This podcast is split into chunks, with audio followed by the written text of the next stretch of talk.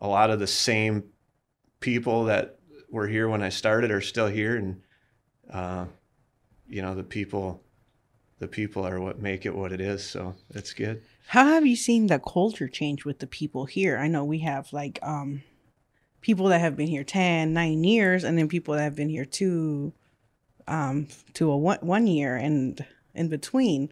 How have you seen the culture change?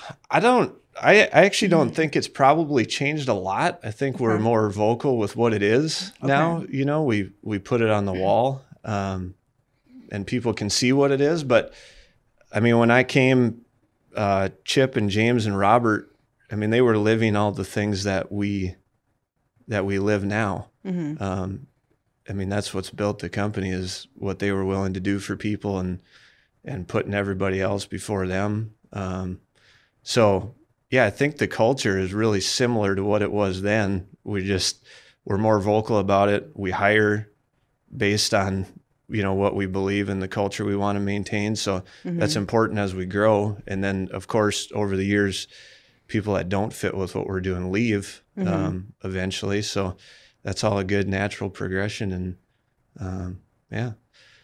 How um how do you relate to FCP's mission?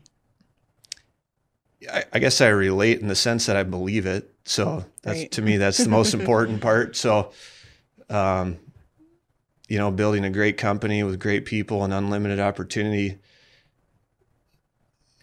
You know, as a personal mission, you probably have a lot of people have a similar um, mission for themselves, Mhm. and then on a company level, um, yeah, I think if you believe it and you live it and you trust that everybody else here is living it, that's that's what's important. So Has there been a time where the culture wasn't what you thought the culture was, or there was a shift where you were like, hmm, what's going on here?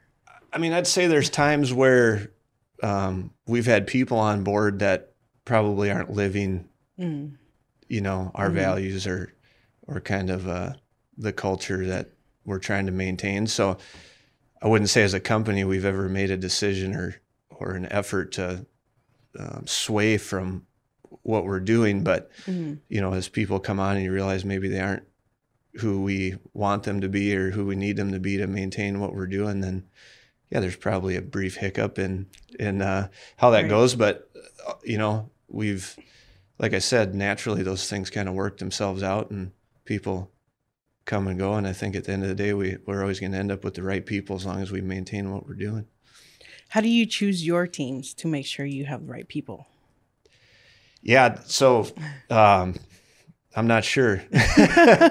no, no. I mean, I think we talk about it all the time, but I think really you have to hire on skill set to some extent. But I think just hiring for people, you know, who they are is is the most important part. So 10 years ago, I wouldn't have bought into that because it, it took more effort, Right. um, you know, to grow people take a good person and grow them into a great person with a massive skill set rather than take somebody with all those skills and deal with some um, people issues.